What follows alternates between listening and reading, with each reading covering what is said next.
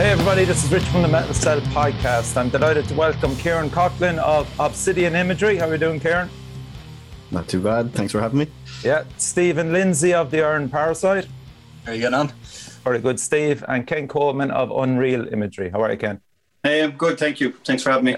Yeah, great, lads. Welcome to the show. I've been championing the art scene in the metal community for probably as long as the show has started, really.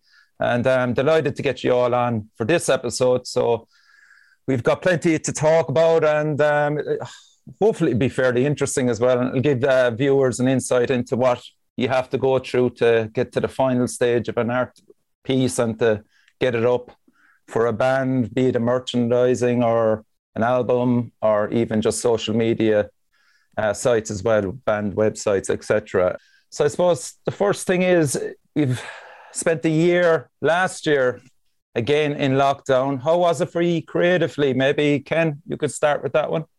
It was a balance, because I was at home. Let's say this time last year, I was at home teaching here, just in my desks, teaching online remotely. Because I teach third level in Clonmel Digital Campus, teaching in game art design and animation. Okay. So we're teaching away, doing Photoshop tutorials, 3D modeling here. But it was, the balance was my little fellow who's 4 was home as well. So he's over on the couch here watching YouTube. And if sometime, I went to the kitchen once. It was so funny. I went to the kitchen. I came back. He had the earphones on, sitting at my desk with the drawing tablet pen in his hand. And the webcam going, "Can you hear me? Do you know what I'm doing?" And trying to teach my class. You know, so I was like, he's on the right track anyway. I think if I can get him straight from Lego into ZBrush 3D modeling, and we can bypass Roblox and Minecraft, Jesus, I'll have him on 60 grand a week in a game studio by the age of 15. You know, I'll be grand. Yeah. He can teach me about NFTs, you know. So, but I don't know what it was like for Stephen and Ciaran, but a lot of people came out of the woodwork who wanted to do things like write books, solo albums, things that they had always put on the back burner for years and years, and now they had the time. They were like, "Oh, we need art for this and that and so forth," you know. But most of my time was teaching. But I did, I got to do the artwork for Abaddon, actually, Abaddon Incarnate, for their new CD. Nice one. So I know Coonal is putting the final touches on the layout. And you had Olan on 2 episodes ago? Correct, yeah. So that was fun because, and I did For Ruin in the time. And that was amazing artwork on For Ruin, actually. Thank you. Loved that. That was a really quick one for John, because he just needed something fast. So we worked it up pretty quick. And what was the other one? The Risen Dreads, recent single before the album. Night Hag is the album, but the recent single did the artwork on that one as well. And... which one was that now? Was it... God, I'm sorry now. They'll kill me. The names after falling out of my head of the single. But they showed me the Night Hag artwork. It was done by one of their Brazilian mates, and I kind of followed suit on the team. Okay. But it was great. It was a buzz for me to do the artwork for Abaddon and For Ruin, because growing up in the metal scene in Ireland, I would have been first experienced them at something like the Day of Darkness in about 97 up in Fort Leash, the Crossroads, you know? Yeah, circles, circles. And people going, "Oh my God, that's the singer from Primordial." And you're like, "Oh," you know, and the black metal scene was kind of in its infancy, but getting there in Ireland at the time, the black and the death metal. So obviously death metal was around a lot longer, but the black metal stuff, we'd really only heard of Primordial, and then getting, there was a place in Limerick called Blackspot, and was getting like the Waylander album and stuff like that, and then seeing Abaddon and meeting and seeing For Ruin, and then when we finally started getting gigs, if we stopped up with the high school here in Limerick and those kind of bands coming down, getting asked to do their artwork, I was like, "Holy shit, this is amazing, you know, thanks so much, guys." Yeah. So that was one of the highlights anyway of the lockdown for me, was doing the artwork for those two bands, you know. Yeah, like you did work as well with the Limerick hurling prints, which was very interesting. Oh yeah, that was a mad one. For about 10 years I've been doing kind of fantasy art based on my city, kind of mythological stuff. Mm-hmm. And when Axel Foley passed away, I did a quick I had my 3D renders ready, and I did a print of like, I do these minotaurs, but they've got stag's antlers rather than the head of a bull, and I did put the number 8, and he's walking into the team room of Tomlin Park, and it's all a silhouette with lots of lights. But one of my DJ friends here, because I did a lot of social photography in Limerick, so I knew a lot of the dance scene as well. I was the only guy in a dance club like Trinity Rooms in Limerick, where when the earbuds first came out, listening to Lamb of God's new album, taking photographs of guys in the middle of a rave, like, you know. So it was nice to be quite distant from that scene, but I knew all that anyway. One of the DJs came along and he was working for 2FM and he put it on their Twitter and it went mental after that. So after that, when Limerick won the 2018, I did the same thing. And because they hadn't won the All-Ireland in 35 years at the time. So, and now it's just been put up as public art. One of them we've got electrical boxes here in Limerick City, where there's a number of artists from Limerick or workers around the town. Like, so myself and my wife both have our artwork up in the city at the moment. So that's nice. There's a few of them around Cork as well, those electrical boxes with graffiti on them, or did you just notice them? And some artwork as well, Ciaran. Yeah, you saw them. Yeah. It's pretty cool. Yeah, some of them are really cool, actually. Yeah, it's a good idea, man. And like for Limerick and the hurling fan, I'd say it must be literally a showstopper for them just to see this on an electrical box. Have you got inquiries from it since, or did any of the Limerick hurling panel reach out to you or anything like that? I know one of my friend's dads who has they have an art gallery here in Limerick and the mom, Anne-Marie, does fine art painting, and he runs a print shop. But the dad was trying to reach out to JP McManus for him to see it. Wow. That was the 2018 one. But I know people bought them off me as gifts for Christmas, for their hurling, their dads and their buddies. The funniest story about it is I've lived in Limerick for 30 years. I went to school in Limerick for 30 years, but I grew up in Newport Town, just outside Limerick. And my dad worked in Limerick for 30 years. But you know what it's like now with hurling. He grew up tip hurling. And when I put the picture up and I came home to the house with my brother-in-law, who was pure Limerick, my dad turned around and goes, "Fucking turncoat." And I have other people inquiring, going, "Can I get one of those off you? But can you change it to a Tipperary jersey, or can you do it up in a clear armour?" And I'm like, "No, sorry, lads, can't be doing that." You know, it's it's fairly honourable now. I mean, because it's a quick kill there financially for you. It could be, yeah, but for me, it's like it's exclusively Limerick and exclusively Munster when it comes to the Stags and the Warriors. Yeah. But I have done a similar one set of designs for Savannah Hurling Club in Savannah in the States. What? Jesus Christ. Yeah. That's interesting. So it's basically going, "Here, throw the Wexford colours on it," and it was it, put their logo. But I made sure to change up the designs quite a lot so that the Limerick one stands alone as its own thing, like, you know. Yeah. It's funny there, because Steve, you have stuff as well. You're kind of doing kind of a project in relation to the Irish counties as well. You've Dublin and Wexford done. Yeah, I was just thinking that it's one of these projects I kind of started, and I'm like, I have to really finish it. Like, I have like 2 or 3, I think, up on my social media stuff. I think I did Wexford and Dublin first, because I'm originally from Dublin, but I've been living in Wexford now probably close to 20 years. Like, and they're brilliant. They really are cool. Thanks, man. I think the idea I kind of had behind it was like, like every town in Ireland kind of has these like monuments and stuff like. So there's one in Wexford that I always liked. It's like the Pike Man. He's called. He's in the Bullring in Wexford. So I actually went down and like took a photo of him, and I changed his head to like I think it was like a goat's skull head, and it was kind of like.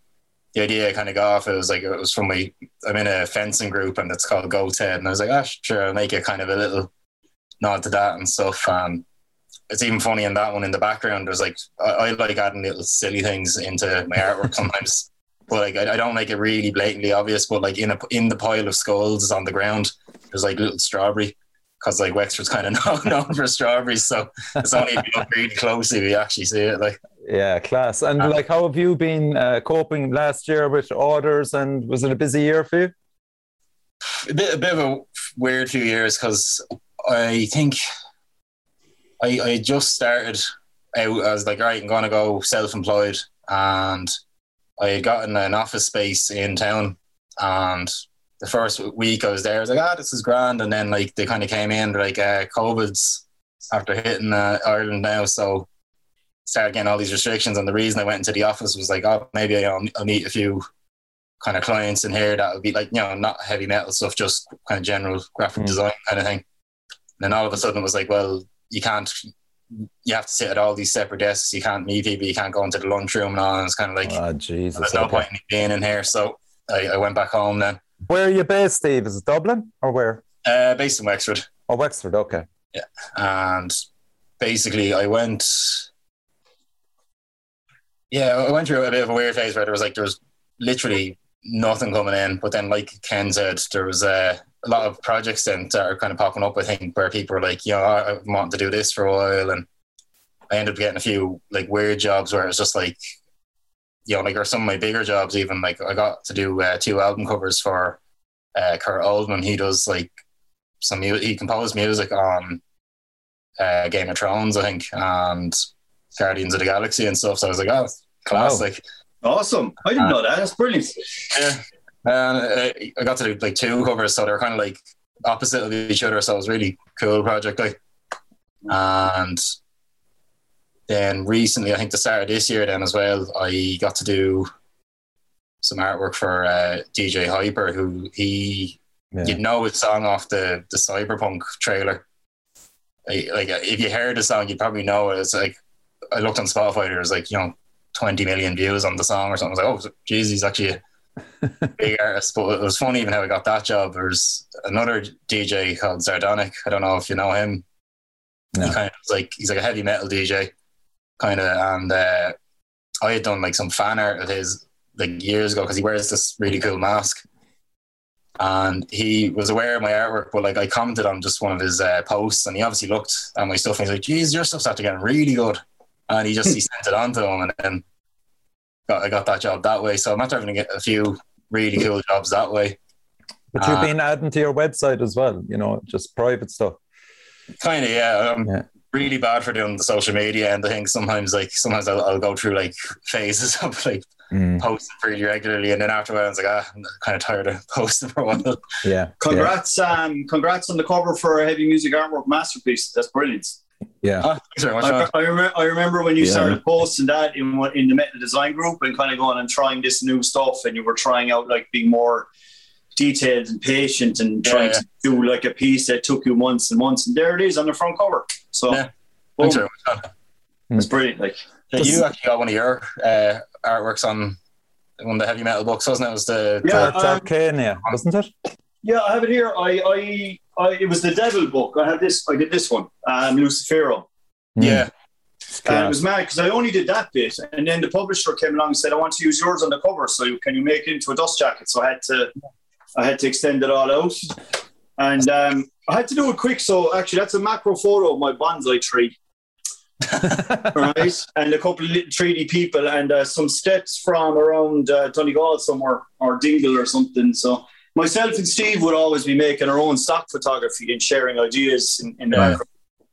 You know, but actually, Steve, you know what you said there about the local, you gave me an idea, just, I don't want to cut you off too much, but you know what you were saying about the local art, and you're inspired by local, like Strawberry and the local artifacts. Like, I'm just reading about the Púca here, and how that statue up in Ennis Simon was banged. Oh, yeah, that's right. And it is actually a brilliant statue. It reminds me of the scary fairy tales and Brian Froud and the Dark Crystal and all of that stuff growing up, the kind of art that would inspire me.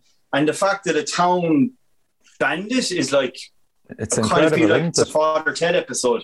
Yeah. You know, and I think, why don't we all just do a Púca? Like, just do something with that, all, get all the artists, or put it up on the metal designers. Everyone has to design this Púca in their style, using their culture from a different country or whatever, you know. I have one thing there between the two of you. For some reason, both of you were involved in Cranberry artwork. What was that about? Ken, you did something for them ages ago. What happened was I went out to the Irish Chamber Orchestra, and I photographed all the lads on the green screen, and I did all their poster artwork for the Poland tour in 2016 and the Cancun tour in around the same time when we were getting back together. And I've been tipping away then. I did artwork that Noel sat me down one day in one of the pubs and said, would you do some artwork for the new album coming up? And that was Dolores' last album. So I was working away on it, but then somebody for marketing stepped in and they wanted to go with the original photographer who did the couch, because there was a 20th anniversary year, I think, in there. Okay. And I remember I've been kind of going, oh, but like it's one of the things that happens when we do this type of work. I've done artwork for two or three friends or businessmen who want to, there was a businessman in Dublin who wanted to do a book, and he was a big guru. Who's pretty much, he said, name's gone on my head now. But he was like Dragon's Den style business guru, would teach people. I did a cover for him to see what he loved it, but the marketing team steps in and they wanted something else.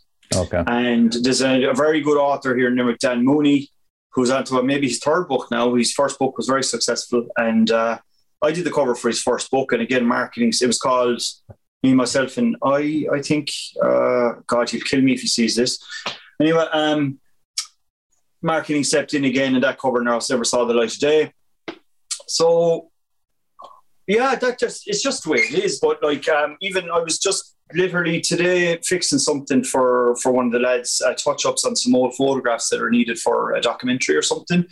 And I've done some filming in one of their studios for, it was like for some extra director cut additional footage that would come bonus for a download on an album. Mm. But the most fun thing I actually did is they dropped me over a load of slides. And what happened was, if you've ever heard of Andy Earls, he's a very, very famous photographer who has shot covers for Johnny Cash and Madonna. And they dropped me over a load of his slides. Now, we're not talking small negative. We're talking medium format, full color slides. Mm-hmm. And they were like, is there any chance you could digitize those? Because we need the artwork touched. We need these touched up. They're a bit cracked or torn. And because we want to, and it was the 1993 couch studio shots and the shots of the couch out in London. I still have them in a drawer because I got to keep some as a souvenir. Oh, class. Cool. That was a couple of years back, but they didn't think that could be done. So what I did is I actually got my light box, one of my studio lights, and put it down low, and I taped the negative onto the thing, and I searched, because it actually said on the film what type of film he used, all the measurements of the film. I Googled the film, and I set my macro lens to the same settings, and the camera down like this, and I set the macro lens like that, and I used the settings on the exact same settings as Andy Earls used on the photo, and reshot them, put them straight into the computer and fix them up and touch them up. And Jesus, great idea. I had to reconstruct parts of the 93 couch. Well, that's, you see, it's actually, if you have a macro lens, you'll get better images than if you try and scan an image. Because like you guys know, using a scanner, it picks up the material of the paper and you'll get all the dot matrix and stuff, print on it and stuff. But rephotographing an image, because that's what they used to do. Pygmalion did that with all the Pink Floyd stuff back in the day. They would shoot Pink Floyd, they'd shoot the band members, they'd shoot the stuff they need, then they'd blow it up into like large form or colour photos, and they'd just get out a really, really sharp scalpel, X-Acto knife, cut everything out precisely, put it together, put that back up on the wall and reshoot it. Just like that then, yeah. That was the pre-Photoshop method to do photo montage on all the old album covers, you know, so... We never think about it, like, you know, because the digital technologies come along so much, it just makes it easy. It was the Salvation cover you did, Steve. Was that just a submission for RT or something? Yeah, there's a... So, like, my story isn't as exciting. It was just there was a competition on, and I just thought I'd enter because, like, I was like, you know, hopefully, like, they'll get shared if best case scenario gets picked. But I did some artwork, and... I kind of wanted to do something with a big harp anyway, and I was kind of like, well, it's like, I think it was a load of covers or something. I think that was what the actual album was people covering Cranberry songs, and it was a whole compilation album. Okay. So I tried to do something more just like, not generic, but like I was like, all right, I'll try to make a kind of Irishy looking album, and it was only after I'd done it, I was kind of like, this looks like it could be like promoting Guinness or something, you know. I was thinking kind of it'd be a good postage stamp or something like that as well, you know, with the harp. It's cool. What about you, Ciaran? How's last year treating you? You were busy enough with bands and stuff. Yeah, ever since COVID hit, I flourished. Yeah. I actually had a great time like over the past 2 years because like the lads were saying, you know, there's so much stuff that you put on the back burner for so long. And you sometimes feel you're never catching up with things. So like I was out of work. I was like the office I was working in closed. So for literally about a year. I was just sitting around and I had all the time in the world to go through everything that I wanted to do, catch up with all types of things. So it was great. Like, I think the pandemic really badly hit people who didn't have hobbies, you know, people who's like likely, like whose lives revolved around like going out at the weekends and, you know, being part of whatever, like, but I think people with hobbies just got deeper into them and, you know, you're just able to expand on it a bit more. So yeah, like there was tons of stuff I was putting off and I sat down and produced a lot of terrible work and then some all right stuff as well. I don't know if the lads are aware that you might just tell them the story about the work you did with Grey Stag and then the phone call from Steve, was it, or which one was it? Yeah, I think it was, they were just sending me messages through Facebook Messenger or whatever. But yeah, I think they had gotten in touch and asked me to do like a merch design for them. But yeah, I think it was like a day or two afterwards. They weren't sure, you know, we were just ironing out the details or whatever. But yeah, there was like a woods that I used to go to during the pandemic. It's just kind of, it was within the 5K limit or whatever. Like, so I used to just go down there and just hang out in the woods, basically, like walking around for inspiration and things, just for peace of mind as well, just to get away from everyone. But yeah, there was one day and I was there and I think it was Steve from Grey Stag. Yeah, he'd sent me a message just like finalizing the details. But like when I put my phone away, I looked up and there was a Grey Stag standing in the woods just looking at me.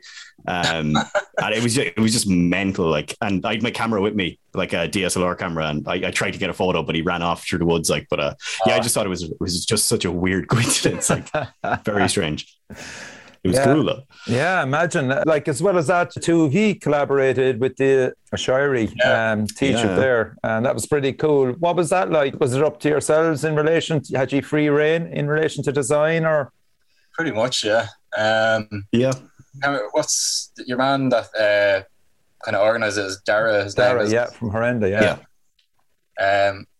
The mad thing about that was when it was started up, like I've seen a few people try to do this over the years where they're like, oh, we should get like a big collaboration album going.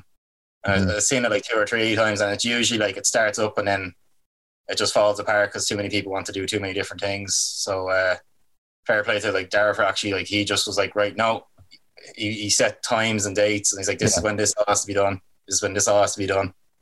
And I remember I seen it pop up on Facebook somewhere and I was just like, oh, I'd love to get involved in the art. And I think might have been Colin Boulder was already involved maybe, or and I think I'd spoken to yourself, Ciaran, about possibly doing like a collaboration image sometime or something. Yeah. And so it was really cool because I spoke to Colin about this as well. So it was the three of us ended up collaborating then. And I think we all kind of just decided amongst ourselves, I think, wasn't it? It was, I think Colin was kind of like the art director kind of, wasn't he? He was kind of just like, right, keeping us on top of things, and you end up yourself. You're the illustrator then, and I kind of took on the graphic design role. So I ended up doing the logo and putting it all together. So I think Colin actually did the border, wasn't it? Yeah, yeah. And pretty much, I think it was great though, because like I think all of us went into it with the, like none of us wanted the limelight, you know. It wasn't like this is going to be my image or this is going to be whatever and here I'm taking over or whatever. All three of us were like, no, you go ahead and do this. No, you do that. No, you do that. It's like until like someone had to just go like, all right, like this is how it's going to be. And like it came together really fluidly as well, because there was no pressure. There was no hassle. Like, yeah, that's pretty cool. I'll just throw it out to you there. Influences is an obvious question to ask you, so I kind of want to get it out of the way early. Growing up, had you specific artists, or what made you want to pursue your kind of art in particular way? Would it be Photoshop or just actually hand drawings and stuff? And if you want to take that? Well, let's just start with Don Conroy and Mary Fitzgerald. Where would we be without them, like, you know? Grew up drawing the owls, though. Yeah, I actually asked Don Conroy multiple times on Facebook to send me a WhatsApp photo because I'm friends with him. I was like, send me a headshot on WhatsApp because I actually want to turn him into an owl, you know? So just for... Man, put Don Conroy in a death metal album cover for someone in Ireland, like really kind of... And it's like Don Conroy as an owl. That would just have such significance for people growing up in the 80s. For me, it wasn't Frank Frazetta. It was the He-Man box art from the 80s off the toys. And because that was influenced by Frank Frazetta. And I remember my uncle getting me into Whitesnake and just all that album artwork from the 80s, seeing covers like Rush, and not even knowing what it is because you're a kid, but just going, oh, like that, you know? Yeah. Like Steve, I'm a bit older than the two of you, am I? I'm pure, because I was born in 1980, so... I remember seeing the first visuals of like MTV and always been interested in graphic design. Also been very interested from a young age in very bad graphic design, as in when you didn't have Photoshop, but your local village or town would have horrible posters and you're kind of going, what's that like, you know? And I've actually had... The power of the photocopier, huh? I had no idea. I never went ahead, but you know the bad graphic design, or you'd see it in any town. Like even I live out in the countryside. Sometimes you'll see like little signs, like where it's like, you know, eggs for sale. And I was like, I'd love to just go around and like design a poster and then just like stick it on top of it and run off and don't tell them. Oh, just, it'd be like, the Robin Hood graphic designer. Yeah. There's every time before the lockdown, driving down to Clonmel with one of the lads who teaches with me. Now he did painting. He knows that he teaches graphic design with me. And we're looking at all the show band posters for the hotels. And I'm always going, Jesus Christ, the cringe of show band posters, the whole... We're not even talking good Big Tom album covers. We're looking at the cheesiest stuff. And usually all they are is just the fucking photo with just the logo. That's it, isn't it?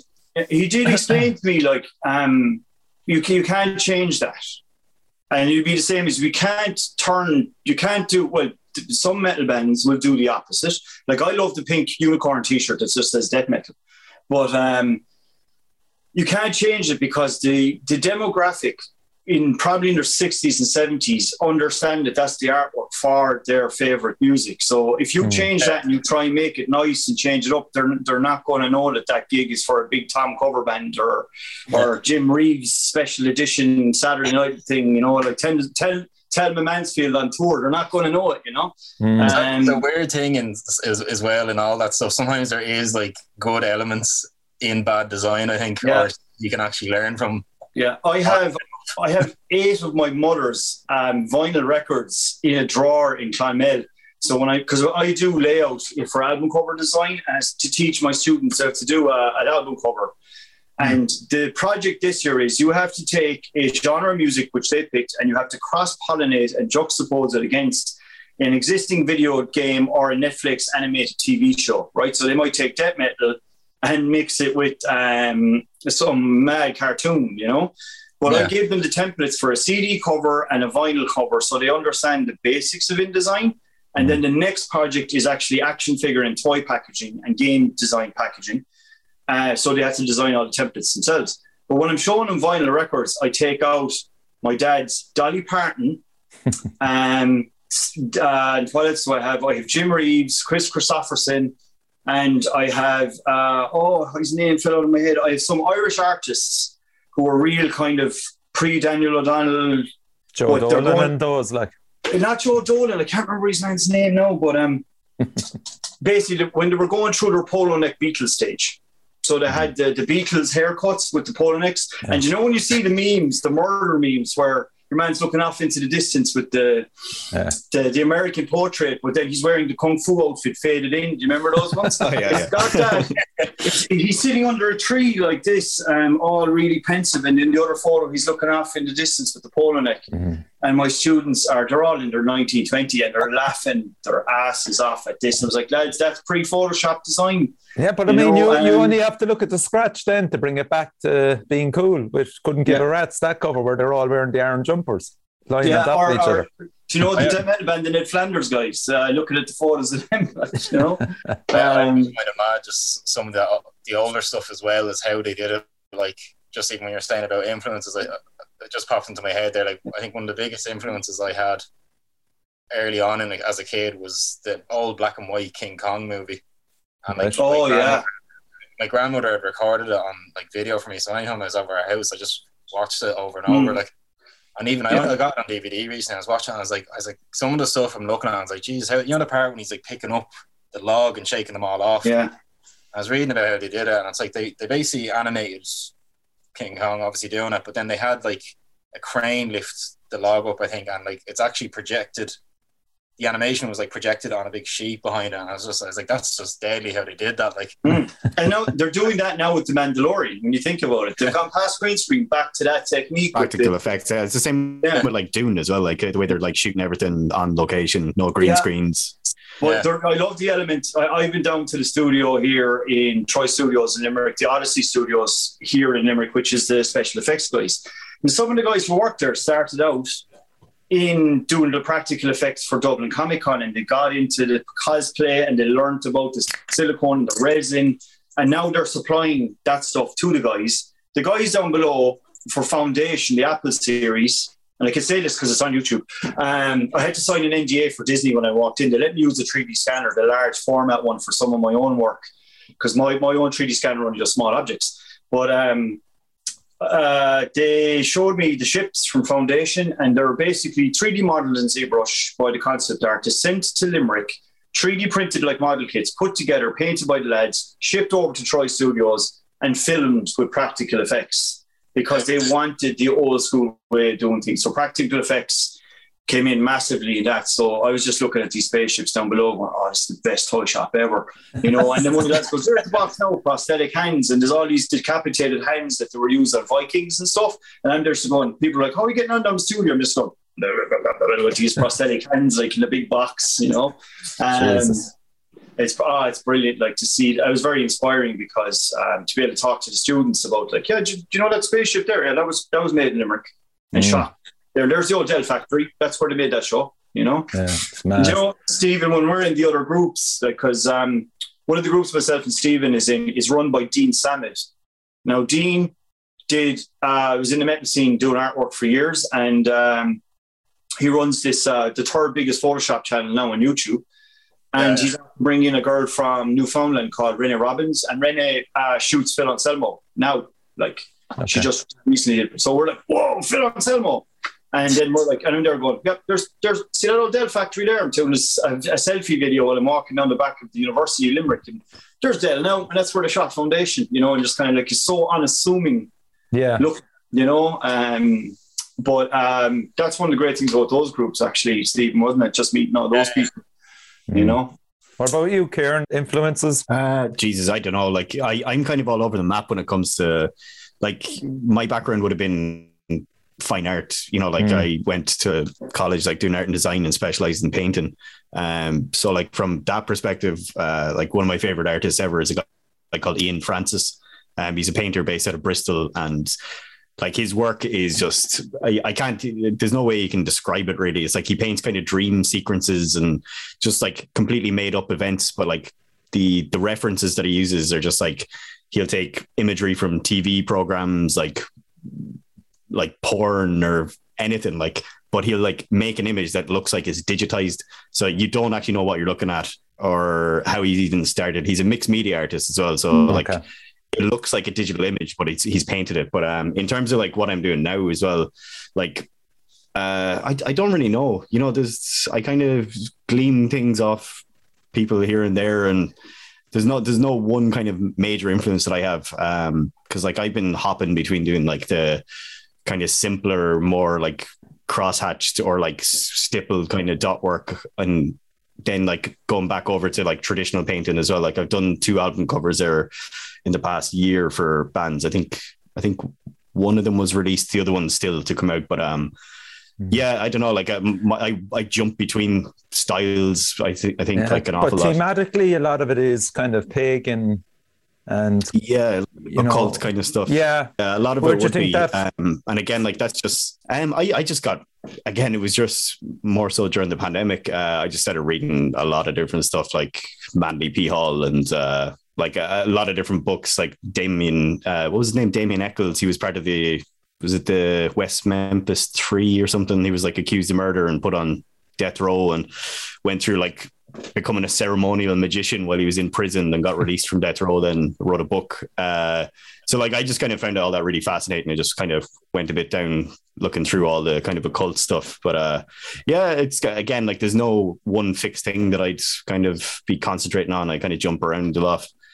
Well, that's good anyway, you know, that you're not confined to one, we'll say, team, or so people can approach you for various ideas. Yeah, that's but at the same time, it's a bit difficult as well, because if you don't have a solid structure or style or whatever, like people can get lost. Like I a lot of the stuff that I've done recently in the past year, 2 years, like I'm looking back at that now going like, I hate that. Like there's a lot of merch designs that I've done for bands that I'm like, I can't even look at it anymore. I'm just like, I know I'm better than that. Like you're only as good as the last piece you've done anyway. But like, yeah, I think you're always evolving as an artist. Like it doesn't matter how long you've been doing it. You're always like improving on your own style and how you go about doing things. So like, even just for a few months down the line, I'm like, Jesus, I could have done way better than that. And, you know, it strikes me as well, Steve, with you, what kind of techniques do you study and admire? It seems you're developing constantly as well. I'd say with my style stuff anyway, three kind of biggest inspirations on me were, one was H.R. Giger.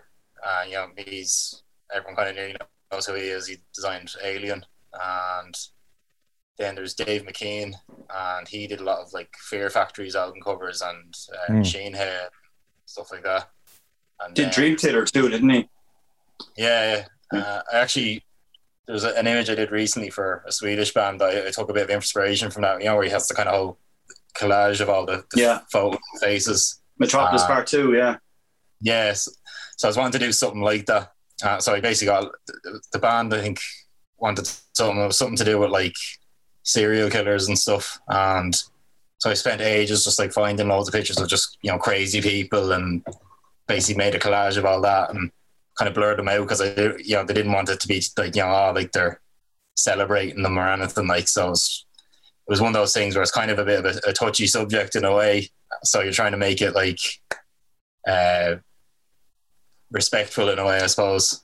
And but yeah, then I think who's the other artist? It's Seth Serio Anton, his name is. I think he's the bassist out of Septic Flesh. Oh, yeah. He does all their album covers and stuff. And how I found him was actually just one of my favourite bands, Cybreed, they're called, and he did their album covers as well. Isn't he a minister as well? I think as in governmental... Something like that. He's local council or something. Yeah, but he's a... I love his artwork. It's just it's so bizarre. Like he does weird things with, yeah. And you're like, oh, that's like just a paint splash or something coming out, but looks like really horrible or something. And the same as Ciaran. Like, I have loads of influences. Like I could go on about them for ages. Like I suppose the other two big ones would be I read the book Dune there when I was in college, and like that. After I read that was just like, geez, this is like a Bible for fucking ideas. Like, And then the other biggest influence on me would be the band Lordi.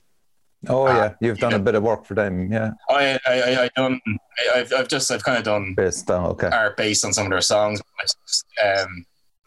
They they won the Eurovision in 2006, and they're one of these bands. They're really like cheesy and.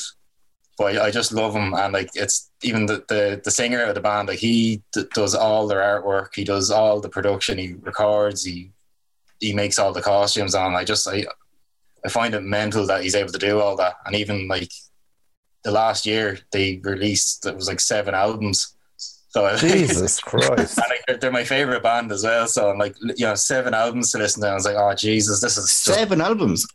Yeah. And I was like, at first when I heard that, I was like, oh, this is going to, I was hoping, I hope they're not all crap or like just mundane or anything, but they kind of range from like, it's like, this is some of their best music they've ever recorded to like just 1 or 2 albums where I'm just like, that's not really my thing, but it's kind of what they intended to do, because they were kind of trying to do a lot of different styles. So it was kind of like naturally going to happen that they'd get that way. And even just, it was, the band Lordi, like they have us. That's, you know, my art page name is The Iron Parasite, and that actually comes from a Lordi song. It's one of the lyrics, like, so they're like one of my biggest inspirations. Like, and you were saying about He-Man, like, is some of your work informed by certain concepts or themes from your childhood, maybe, or is it just that? I think I've kind of come to a stage because I cross-pollinate between metal, and a lot of the stuff I'm doing at the moment is pop culture. Like, I actually got to do I did the book cover for Mark Taylor's autobiography. He's the guy who created He-Man. Yeah, wow. I did his cover. I'm involved in a new action figure toy line with his... Mark passed away last month. But I'm actually involved in redesigning one of his last prototypes for a toy line with his wife. Is that Battletech, is it?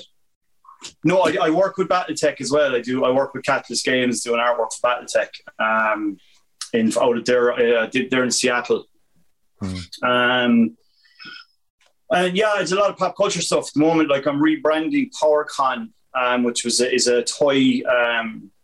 It's a toy convention in the States. It actually was the He-Man convention, but it's evolving into something bigger. So I've been working on a rebrand on that recently. And yeah, I do a lot of pop culture stuff. It just started to happen when I was doing my own stuff. And then I got approached by a Spanish He-Man magazine once, because I used the pop culture 80s stuff, like building models and then 3D scanning them or messing with a lot of mixed media, with digital media. And I use my favorite things to learn a technique. So if I wanted to learn how to cast stuff in silicone, I was casting my action figures. I wanted to learn macro photography. I was taking my toys out to the woods. Lighting it, using LED lights versus flashes, action figures, stuff like that. But then the experiments became the work, and people wanted it for different reasons. So, yeah, I've just been using like broken toys and different things. And I remember seeing a lot of it in Photoshop magazines a long time ago, guys using miniatures. And I always was influenced by the miniature design for Weta Workshop for Lord of the Rings and, of course, Star Wars and ILM and how they use miniatures. And myself and Stephen do what's called a lot of kit bashing. And kit bashing now is where you just take random objects in 3D and you make something new from them. Okay. And kit bashing in the old days was basically when they wanted to make ships for Star Wars, they bought loads of model kits, took them apart and saw what would fit together and just conceived ideas from that. Mm.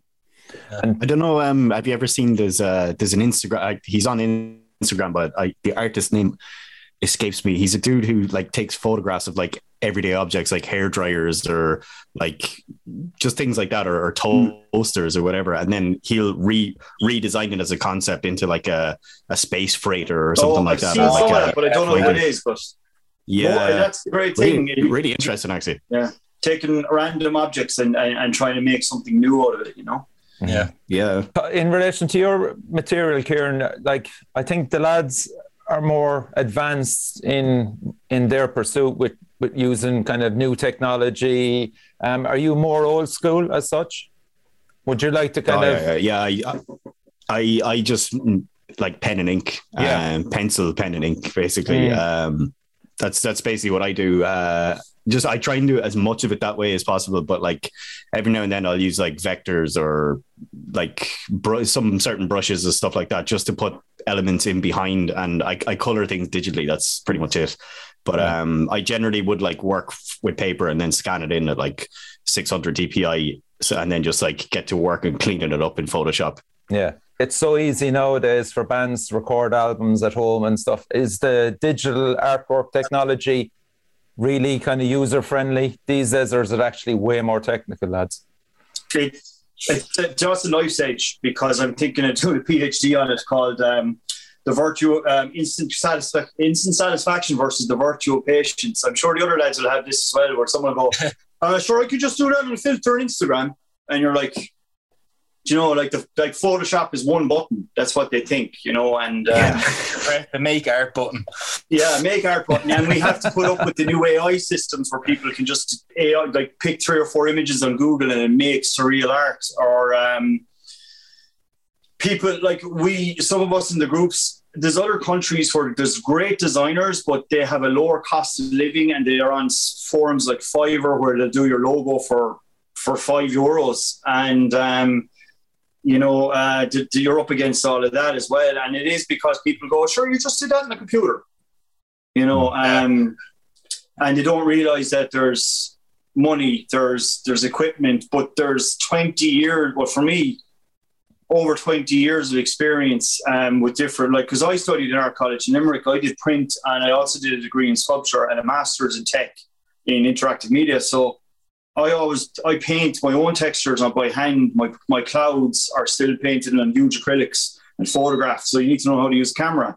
You need to know how to use, and then translating 3D models from a scanner to like that was, this has been painted in Procreate over 3D models to look like it was hand painted, and so there's a lot of reversing of technology to make technology look like it's not technology. Yeah. And Stephen, like Stephen's last cover there for Masterpieces, if you've seen that, how long did that take you, Stephen? 6 months?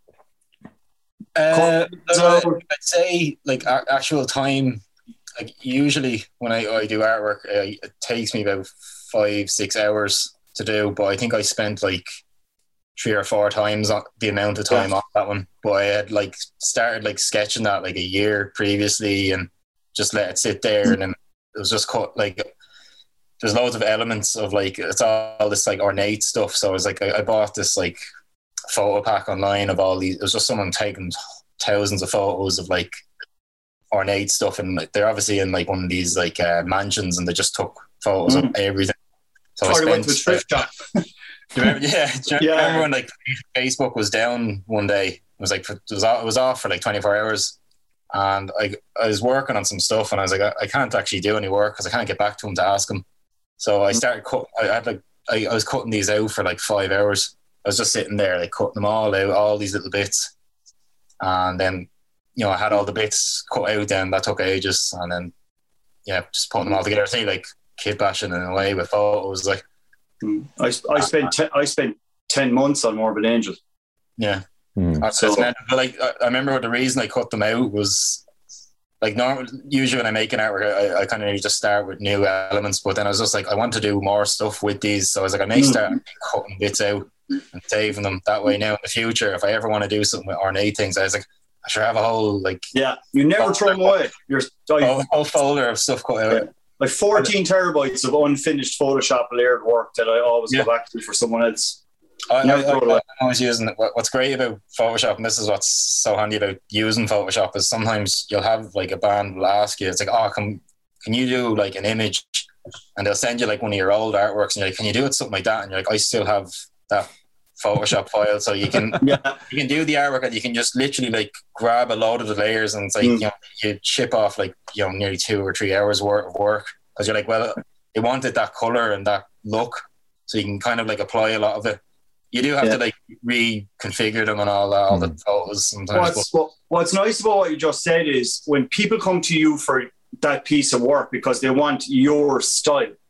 And I don't know what it's like for you, Ciaran, because you're more into fine art stuff, but when you get into Photoshop, and this comes back to Richie's question about the tech, is when you get into Photoshop first, if you want to work with your local bands and stuff, what happens first is people go, you're good at Photoshop, aren't you? And you're like, yeah. And they go, well, we want to sound like Oasis, so can you make us, you're good with the camera, you make us look like Oasis and make the cover look like Oasis. And for ages then, you're just the jack of all trades because you're good at Photoshop, making bands look like the band they want to be. But then eventually someone comes along and you're doing your own stuff in your own style. Like Stephen was just saying, they're cutting stuff up and making your own experiments. I know I spent a lot of lockdown doing that, just going back to the drawing board, trying to find a personal style, upgrade it, bring in new artists, new influences, new techniques. And I remember it was actually Steve Tucker from Warfather, because he was living in Cork for a while, and he met my buddies who were in UCC, and they showed him my website. He's the first person ever to ask me for my own stuff in 2011. He goes, no, I want your style. He didn't go, these guys look like this, make us look like that. Do you know what I mean? Has that happened to you guys? Have you that experience of people wanting to be emulating somebody else, and because you've got the tech, you think that that's what you do? What's funny is like sometimes when I get commissions, like sometimes I'll to get a better idea of what they want me to do, I'm like, can you like send me some artwork, like even my artwork or just anything you like, just send me like a load of art that you like the look of, not for me to like copy around. But sometimes they'll send you like 10 pictures and you're like, right, in about 7 of these pictures, they're black and white. And then another 7, they have like a butterfly. And I was like, do you want a black and white picture of a butterfly? And you're like, yeah. Sometimes it's hard for them to just communicate it, but like I did have one recently. It was funny. Someone had sent me your art, Ken. I was like, like they had sent me a few like different ones, but like one of them I was just sitting there, I was like, that's one of Ken's. So, I have to send you a picture I took in class, Stephen. Do you know the Death Book, the heavy music artwork Death Book? Yeah.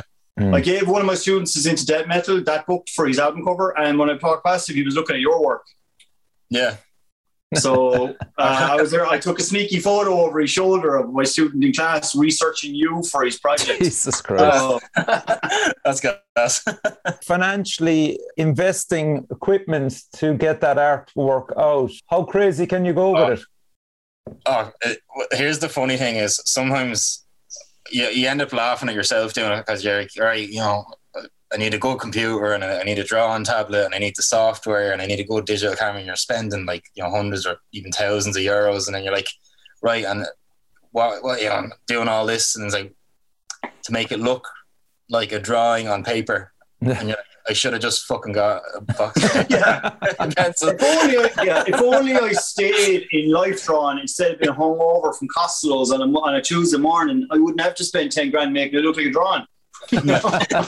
Sometimes you end up like doing stuff where it's like when you step back and look at it, you're like, I could have done this very cheaply. Mm-hmm. Yeah. It kind of depends. Like, and honestly, that's why I just stayed doing this.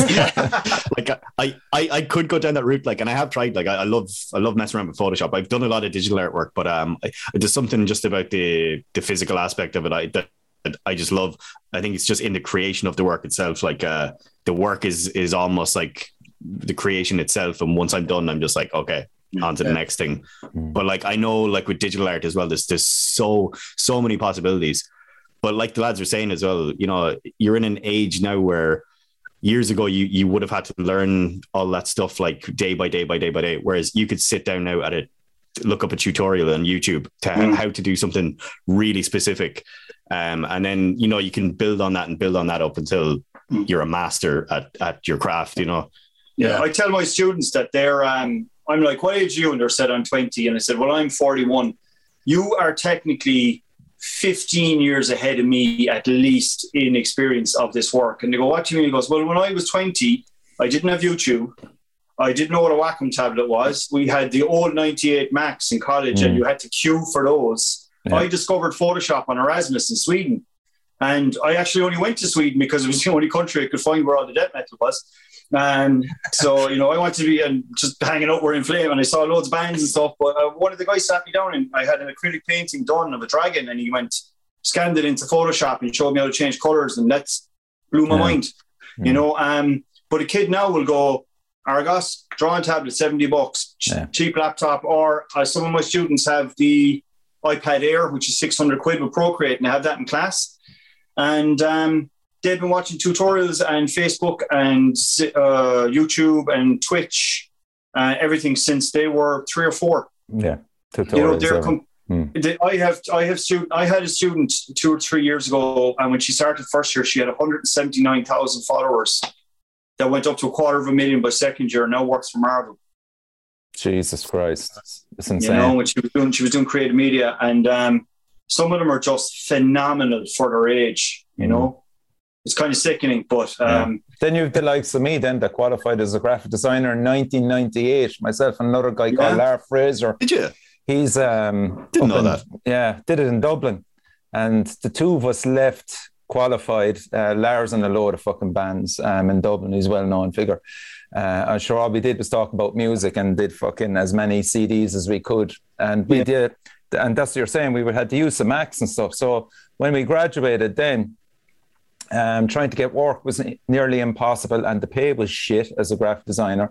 So I landed a part-time job with Guinness's, and there was around 8 or 9 graphic designers with that were way different level to me, and that contract ended, and then I fucking ended up in Lisney as a graphic designer, and all I was doing was fucking putting houses onto frames and putting the prices up, and I just left it, you know. In Cork Express. Yeah, exactly, Cork Express. Fuck me, that's it. That was it. I could never afford the equipment rang after that because I had to get work. One of my lecturer buddies who's been in the art college for 30 years told me he was doing graphic design in Limerick. His wife was teaching in graphic design in the art college. He goes, would you come in and teach a class next week? But in Cork, he went to phone the guy out near Shannon Airport who had the tutorials on VHS. And he went and borrowed them and took them home and learned Cork over the weekend so he could go in and teach them on the morning inside the art college. And we're there going, a student going, yeah, Ken, that technique there you did with subtools and ZBrush, I found a guy who's better graph on my iPad. And you're just like, oh, that's great, Jack. Can you show me that? And you come up here. But no, I actually do that. I get them to go, you show us. It's called Flip Classroom. It's great. They do all the work, you know? But yeah, I love that Quark story, though. It's VHS. That's just insane. Funny enough, like I studied graphic design as well. I had initially gone to art college and I didn't really like art. I did like an art portfolio course and I loved that. And when I went into art college, I was just like, this is crap. It wasn't what I wanted to do at all. Because it was more the kind of fine art where they're just like throwing stuff together. But what was good was I dropped out of college and then I did like a 10-week Photoshop course. And then that's like what set me on to doing graphic design. And then I studied graphic design up in Waterford. And it was the same thing. We had a class where we actually had to do Quark Express. Funny enough, like, and I can't remember why they were teaching it, like, but we only had one class of it, like, or a few classes of it or something. And it was just like, everyone in the class was like, yo, I've been doing Photoshop for a few years before I went there and all, and using InDesign and all that kind of stuff. And I was just like, what the hell is this? it's like going back to the dark room when you're used to digital photography, you know? Yeah. It is kind of cool doing that, though, because, like, I majored in photography and all, and like, so we actually did do a bit of the film, developing film and all that. So it's interesting to know the kind of history of all that stuff as well. It really does open, gives you a full appreciation because I studied black and white photography. There was no digital when I started our college in 98. Whether what, we didn't have the cameras. It was just too expensive, you know? Yeah. Nobody would have had them back then. I did all the filming. And when you do get into digital, have an SLR, it really makes you appreciate, like, how it helps you with your work now, you know? Yeah. But then it comes back to the same point Richie made about Photoshop, because everyone's just out now with a phone just going, sure, I'll do it myself. Yeah. You know? Mental. Yeah. It's funny, though, you know. Go on, sorry. You just on about, like, college as well. Like, one thing I was shocked at, like, when I went into art college was the amount of people who couldn't draw. Like, they just did not have the basic... Like, honestly, they didn't have the basic skills involved in, like... just being aware of, you know, objects or whatever, like, or just able to put things down on paper. Like, the amount of people who came out still unable to draw, and still, but they're able to talk about art, and like they were the people who succeeded because they were like, they could literally just like fuck something onto a piece of paper and stand in front of a class for like 20 minutes explaining what it is and why it's important and how you should look at it and what, how you should feel and all that. And I'm just like what the fuck? Like, you know, it's nothing. No, you just explained the reason why I fucking left our college. Yeah. Like I got so disillusioned. Like I went through with it like for 4 years, like, and graduated and everything. But like, I still have that same relationship where like, I know, like, it's all subjective. Everything, it's all completely subjective. What you like, someone else isn't gonna like, blah blah blah. Like, there's the whole modern art, like some of it I can't get my head around because if you need someone to explain to you why it's good, then I don't see the point of it. That is not anyway, good, you know. Yeah, and I think it's funny what you said there because I was approached after a CEO day showing off how to use Photoshop. I was approached by a couple of departments who were kind of eventually they've come around to say, look, is there ways that people can learn to teach Photoshop to art teachers in the Leaving Cert? Because more and more students are coming in with this and they want Procreate and they're the artists of the future. And if they come in and they're saying that their influences are coming from pop culture, my students never seen Forrest Gump, so that makes me very old. But all their influences are from pop culture now, right?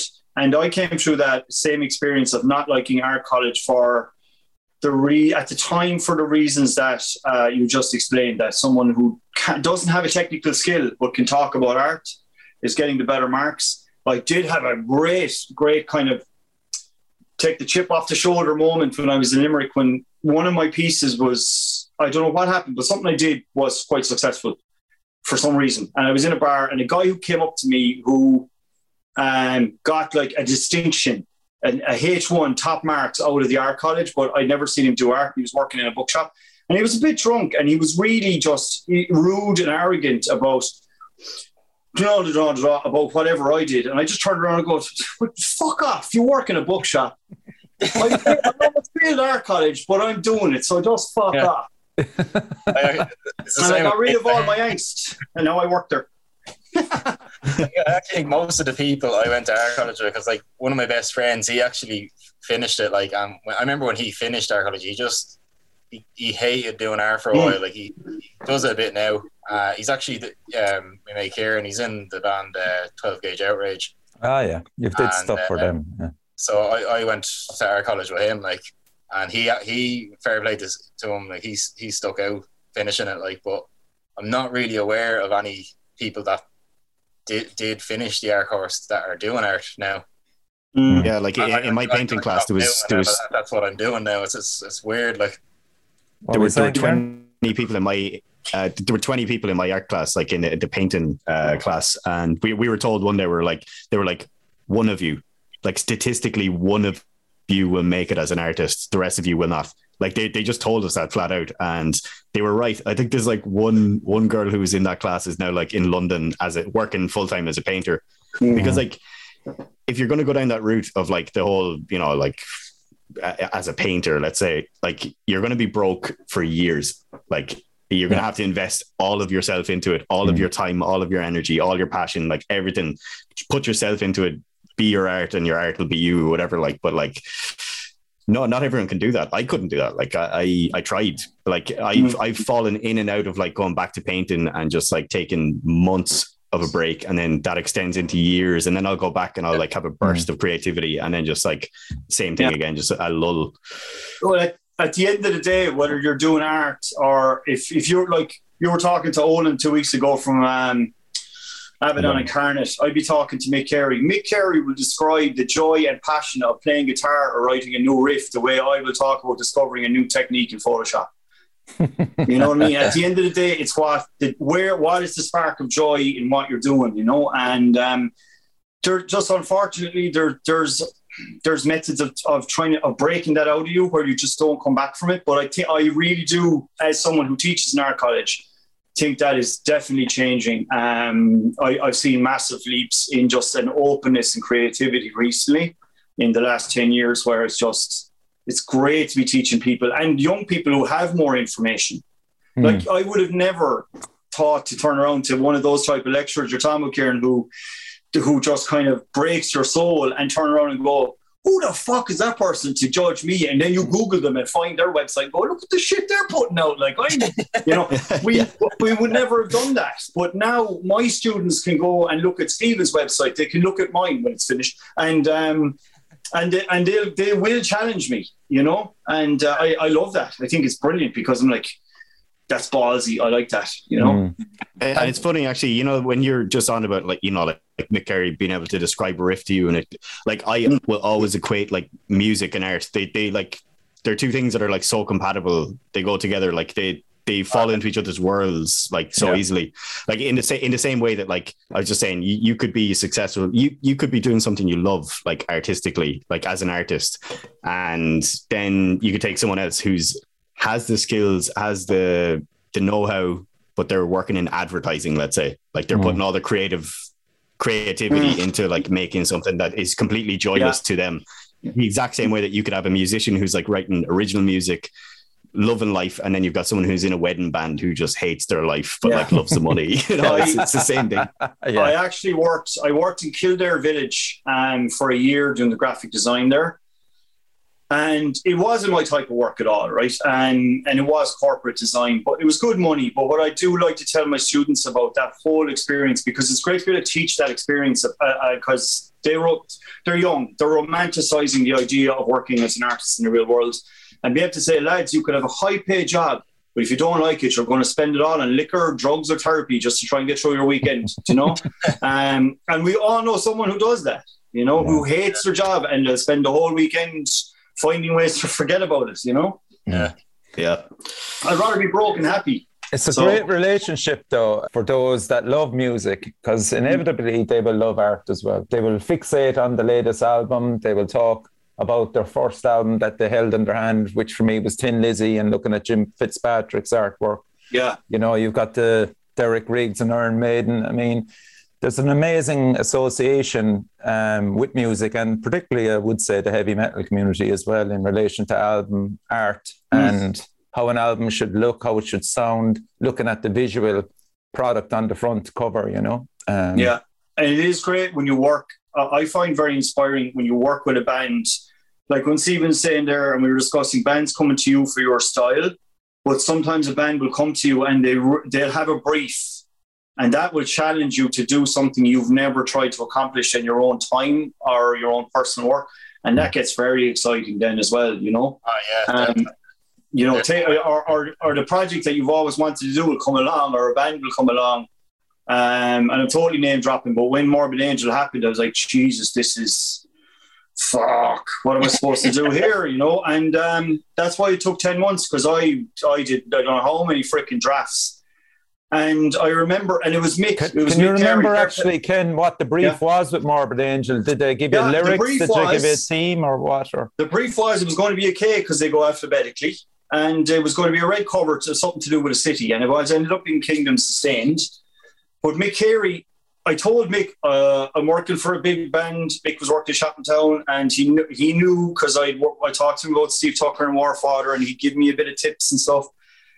He knew straight away who I was talking about. Mick did. He just went, it's Morbid, isn't it? And I was like, shh. Don't tell anyone, right? So anyway, he... Mick came outside of his work and had a fag, and he basically went, right, he knew Trey as I got inside out, right? And the best bit, and the guys will get this as designers, the best bit he told me is, wait till he gives you his thank you list. 5 pages of thank yous. Chun Li from Street Fighter 2, the guy who made his BMX, his favourite amp, just the most random of, like we talked about, he thanked every single influence. So you had all the lyrics, you had the paragraphs from the new drummer, maybe that much from Steve Tucker, and then 5 pages of Trey Azagot trying to thank everyone before you put the sponsors in. That's why just 10 months and 10 pages of art. But Jesus Christ. Well, I did a full 10 panels, because the conversations just, I thought I was going to do a cover. I did the full 10 panels of the demon coming out of the ground and walking across the landscape. So on the back cover, he's gone. So it was like an animated flip book. That was the idea. And one of the songs, the fifth song, I don't even remember the real name, the Architects of something, because I had only the project titles, but the lyrics actually just serendipitously were exactly what was happening with the narration of the front cover. And it was right. And it was just based on conversations with Stephen and Trey and emails. And when it all came together, it was just like just mind-blowing. And that was the biggest challenge. And looking back, you're kind of going, the amount of skills I learned, because when they said, do you want to do the cover? You're not going to go, I'm sorry, I'm not skilled enough to do that. You're going to go, yes, I'll do that. And then you go learn the skills, you know? And so that's what happens, you know? Steve, I have a very similar thing. Ciaran, go on, yeah. Sorry. No, sorry. I was just going to say like that. I think I mentioned it earlier, but like I will not name any names, but like, there's been a good few covers that I've done recently where the band will be like, they'll have a very specific brief and I'll take it one direction, and then they'll be like, no, how about you change it to this, and it ends up being a piece of work that I do not like at all, like, but they love it. And like, I'm almost ashamed to like put my name to it sometimes. I'm like, I don't want this to be seen, like, but they're like, I fucking love it or whatever. Like, so it's a bit weird like that when you're trying to balance like your vision versus someone else's vision and like the output and the outcome. Yeah, it's just really weird. And there's like some bands that will like, they'll be like, just do whatever you want. Like we've no brief. We'll just, here's the lyrics, here's whatever, some reference imagery, but like it's entirely up to you. And then you come back with something for them and they're like, nah, that's not at all what we want. Like, but you didn't want anything. Like, you know, it's mad like trying to balance that kind of thing. Like, the hardest people to work with are people doing their first demo, their first EP or their first album, because they are so into the vision of who they want to be. They're so passionate and they take so much control over the work. And then you get someone like who's been doing it for 20 years, like, and then they just go, here's the brief, and you do it, and they go, that's great. Yeah. Spot on. Cheers. Yeah. You know, one thing I was hearing about, just, you know, when you actually do a job like that and you're like, you're looking at it and you're like, oh, I hate this. If the, I only had a conversation with someone about this the other day where it's like, you might hate it, but if they like it, you've done your job. Like, that's what they hired you to do. So it's kind of like, well, it's success in that way, but you do want to love your own art even when you do it. Steve, do you remember a guy on the community of design metal designers who came up and he wanted someone to do something so disgustingly visceral that I think it was even the artist from Cannibal Corpse said no? I think so, yeah. Yeah, this guy came along and he basically, and he approached me about it at one stage because I said, what's it about? I was curious. And then when he said it to me, I was like, I was a new father and happily in a relationship, and he wanted something like this pregnant woman bursting open and the fetus crawling across, and it was on a lovely beach with this disgusting scene happening. And I was like, yeah, well, I said, Joe, I'll reach out to one of the lads I know who might be able to get you an artist. But I definitely wasn't going to do it. But just to find out that guys who do that visceral gore art didn't even want to do it was just like, that's just mental, you know? Mm. Actually, one of the nicest guys to talk to, apart from Dean Salmon I mentioned earlier, he's done artwork for Stephen King book covers, and he's just in the know on the whole industry. But I don't know if you got to talk to him, Stephen, but Dusty Peterson, who's done loads of stuff with Lamagod. Yeah, yeah. Oh, some of his art is this. I was only saying the Coke and Demon stuff is just brilliant. Like. Yeah, he put one up one day, and I was looking at it, and I was like, it's actually like nearly turning my stomach. But like that's how good the image is in a way. It's like it's so disgusting. It's like how was it the one of the demon gently stroking a wall made of eyes and eyes all over his back? Yeah, yeah. I was just like, nah, it's all the holes in his back. Yeah, his translucent skin is creepy as hell, like, you know. Yeah. But do you know what his main job is then? He's doing the trading cards for WWE. For wrestling. Yeah. Fucking hell. So and how do you feel then, lads, as artists, about, we'll say, bands that will go into Pinterest and find these random, like there's loads of art out there for sale for pittance. And yeah, the fiver mentality, like, yeah. It does happen a fair bit. I've noticed anyway that a lot of bands won't pay the artists in Ireland, for example, and they'll just go through Pinterest and find images there that they'll pay fuck all for. And so if they're committed, at the end of the day, one of my favourite quotes from an artist is Android Jones. He's a digital artist, and he said, he said once in a tutorial lecture, he said, if it's not a hell yeah, it's a fuck no. Right? No grey areas in when you're trying to make decisions. And if a band is going to go on Pinterest and they're going to do that, they don't have the respect, then you just don't want to work with them. Just don't waste your time. Because as most of the guys know, probably, and I've talked to the big guys about this, metal art is about the passion. It's not about a paycheck. There were not the Drew Struzans who got $5,000 back in 1970, whatever, to do the Alice Cooper album cover. Those days are gone because there's enough people out there doing Pinterest and Fiverr and Instagram filters, and we're in this for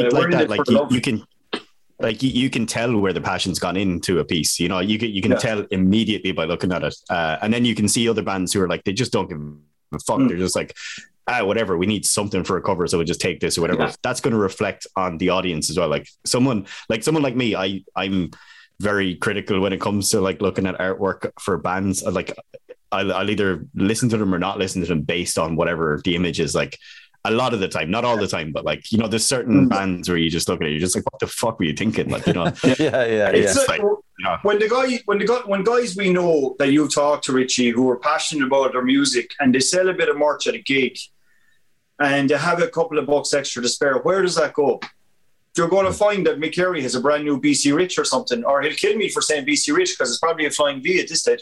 But he's look at my new guitar that I've got because I love what I do and I had a couple of extra bucks. That's what myself and Stephen kind of do. We go, I went to a show in Germany and I sold a load of my prints to the He-Man fans and I bought myself an iPad to do my work, you know. I do think though as well with when it comes to all that stuff with the interesting, like, you know, at the end of the day there are artists that are on Fiverr and then you can hire them to do an album cover for a Fiverr, but like that's all they'll do. That's all they'll ever be. It's fire art. It's like, whereas if someone really wants your artwork, they'll be like, oh, I want Ken Coleman's artwork. They'll hire you like to do it. And not only that, I was saying it to someone on that community of metal designers page one day, because like, you know, someone he was charging like a lot less, and like I was like, for a logo design, and I was like, I do logo designs, and I was like, I charge this much amount, and it's like, in the time it takes me to do one logo, you'd have to do 10 logos to make that same amount of money. I know it's not about the money, but yeah, like, I remember seeing the workload. It's like, well, you know, do you remember seeing some of the younger guys? I remember seeing some of the younger guys. There was a while there where on this group, they're like, "Oh, guys, it's great. I'm booked up for the year." I'm like, "Yeah, but if you're only charging 70 quid to some young fella to do his album cover, and you're booked up for the year, how much money do you actually have if this is your main job to actually put food on your table and pay your rent?" And like, I'm just very fortunate. I have a full time job, and I teach, love what I do. I love what I do, and it all rolls around into the same thing. And not a lot of people can. I'm just very lucky in that. But there's guys out there in other countries, and they're like, "Oh yeah, I'm booked up. I have 70 bands this year," and I'm kind of, yeah, but is that actually sustainable? You know, and are you getting the monetary respect for your work if you want to be known? You have 70 bands, but you're probably going to get €700 because you're doing them all for a tenner. Exactly. Yeah. That's not even enough to buy to pay your Photoshop subscription professionally for a year. Or there you go. Like it is. It's €700 a year to pay for a job as a professional. You know. There you go. And because it's subscription based now, you get all your updates. Some of the software, like some of the 3D software I have, can go up to $2,000 to buy, and higher and higher, you know. Yeah. And that's where people need to respect it as well, because if they go, but that's only 2 or 3 buttons, or you can do that on Instagram, then when you're talking about Pinterest, like if that's the first conversation you're going to have, then don't waste your time. And not only just what you were saying earlier, Ken, as well, is like, some of these people as well, like if they came to you and tried to haggle you down to like, "Oh, can you do it for this?" They're always the people that like they're the most hassle as clients. Yeah, like that one of the best album covers I done for someone was that Swedish band Sugar, and they literally like, you know, I was like, "This is how much I charge," and they're like, "Cool," and they just sent it to me, and I was like, "Deadly," and I was like, "What do you want this artwork?" And they're like, they had this idea of it was like a biomechanic kind of Vitruvian man. And I was like, I sent them a sketch, and they're like, "Yeah, cool." And I was like, "Yeah." Sent them a more finalized artwork. Is like, do you want me to change that? And no, that's perfect. Thanks. The amount of memes I think we've all shared. The amount of memes you shared about that, showing a client who's like 27 emails, $350, a band, $60,000, one email and a thumbs up. You know. Yeah, I think one thing I've really learned to stop doing as well. Like I used to see people posting in like Facebook groups, like the Doom groups or whatever, going like looking for an artist, and there'd be loads of people tagging everyone or whatever. Every now and then I'd jump in and I'd be like, send them a message and say, you know, if you want to have a look at, here's some sample stuff that I've done before. And you get locked into a conversation and they're like, "Can you send a sketch?" And I'm like, "Okay, like I'll send you a sketch, but after that we're going to start talking money or whatever." And they just lead you down this fucking rabbit hole of just like, "Oh, can you change this? Can you change that?" I'm like, I'm not changing anything until we have some sort of agreement. And then you're basically doing work for free for them. And then it's happened to me once before where like the person has given the idea that I've done to another artist who's done it for cheaper or whatever. My anecdote... My anecdote to my students about that is like, I walk in when they're all in first year and I go, "Has anyone got paid to do artwork? Or have you done a commission for someone?" And they go, "Oh yeah, I have." And I go, "Is there any chance you designed a tattoo for a friend?" And a lot of them go, "Oh yeah. Did your friend pay you for doing the tattoo?" "No." "Did they pay the tattoo artist?" "Yeah." "So the tattoo artist got paid for your artwork, but you didn't." And they go, "Shit, I never thought about that." You're like, there you go. You know, for people that are looking in here, starting with you, Ciaran, how do you price your work? I mean, there's cost of material, the size of your artwork, the hours. Honestly, I don't know. It depends on the artist as well. For a lot of times, like I've done some stuff for, let's say, like Ken was saying earlier, bands doing their very first release or something like that. Like if I know that they are doing something like that, I know what it's like to be in a band. Yeah. And I know how money works. Like when it's like 4 different people involved, they've all got 4 different financial situations, whatever. Like I think the lowest I've ever done was this is actually ridiculous saying this. I did like an album cover, a logo design and a merch design for €300 for like a band, which is kind of ridiculous in a way. There was 4 in the band, like... Yeah, if a band can't pay you 50, 50-60 quid each, like that's not fair, you know. Yeah. But like, I think at the time I was just like, I'll do it or whatever. Like, and I didn't spend too much time on it either because I was like pretty stringent with the amount of time I was going to put in for that amount of money. You know, I was like, like 300 euro does sound like a lot, but like for the amount of work you're putting in, it's not really like, you know, you're spending hours and hours just sitting there, just going over stuff and reworking it or whatever. But, I do tend to keep my work low because I just like the price low because I don't know, like I don't really feel like it is a really tough thing to do when you're an artist is putting a price on your own work, especially if it is something that you enjoy doing as well, because you almost feel guilty. You're like, you shouldn't be charging too much for it. Yeah. But like, I think as time goes on and there's more demand for your work, obviously, like, up the price, like, but for me, I try and keep it low enough, like it low enough for people to be able to. I suppose another factor there that you're not saying is if you know the band themselves, as in yeah. Can lads get mate rates? If they ask for it, then that's kind of a if you know them slightly and ask for mate rates because you go, oh, it's all from Limerick too or something, then that's a warning straight away. That's a red light. There you go. Yeah. You know, but like that, if you have a young band, one of my mates here in Limerick, Tom Collins, he's this legendary sign writer, and I love working with him on stuff. Hand-painted signs for businesses, right? And he just telling me there over Christmas that his son is in the band, he's getting into the rock and stuff. And I was like, I said, if his band ever needs an album cover, you come knock it to me, right? I've no problem doing that for nothing, because I just want to help out a young band because I know what it's like. You know, they want to spend all their money on their gear, you know, buying up their drums and their guitars.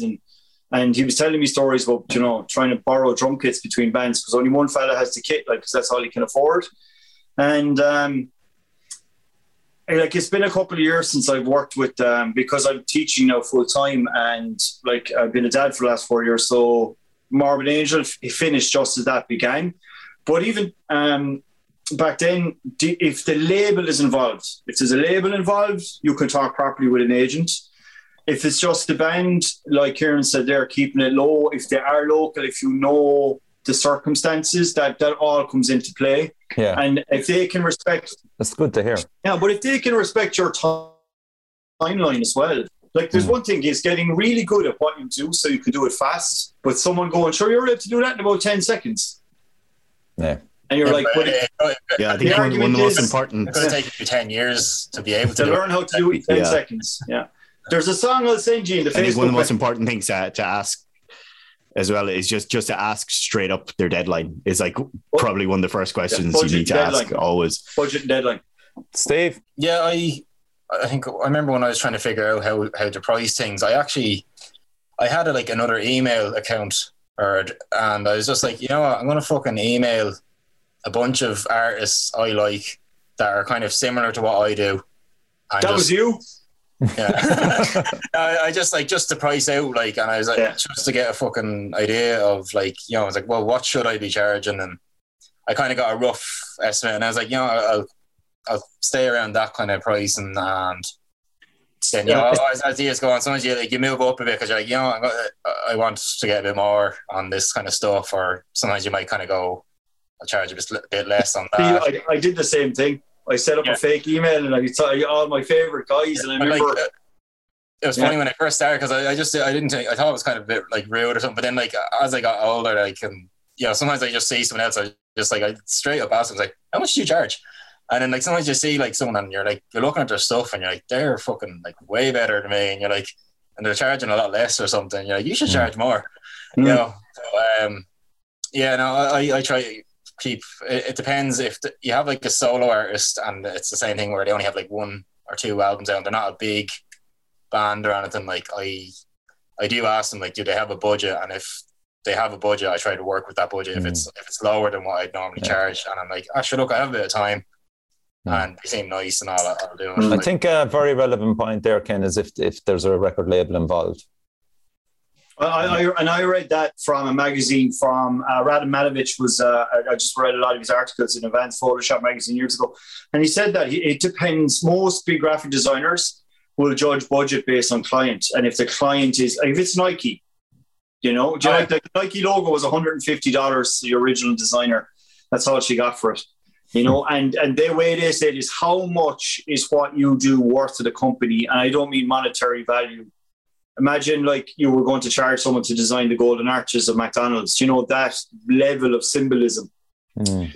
So yeah, if there's a label involved, it's great. And if it is a small band, but they're as passionate as you are.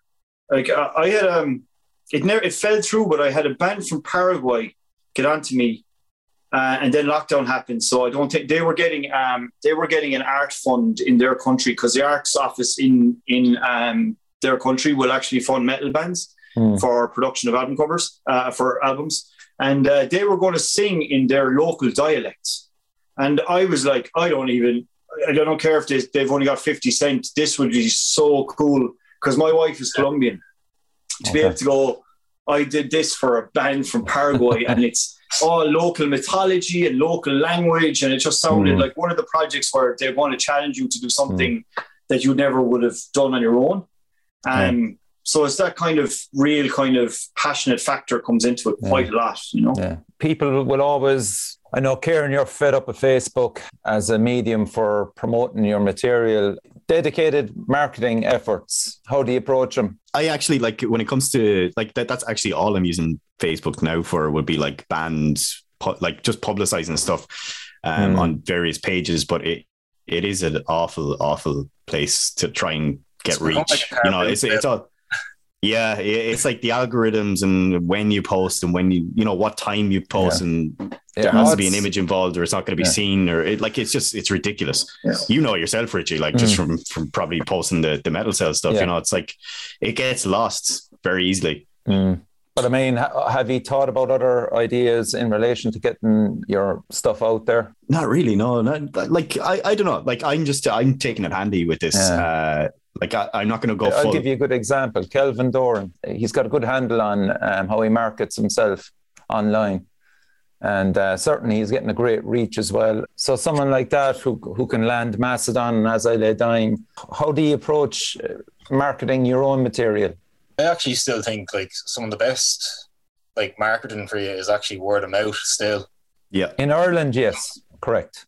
Even like I've had like people like even that fella, the DJ Hyper that I did his artwork for, like that was the DJ Zardonic is from like Venezuela, I think.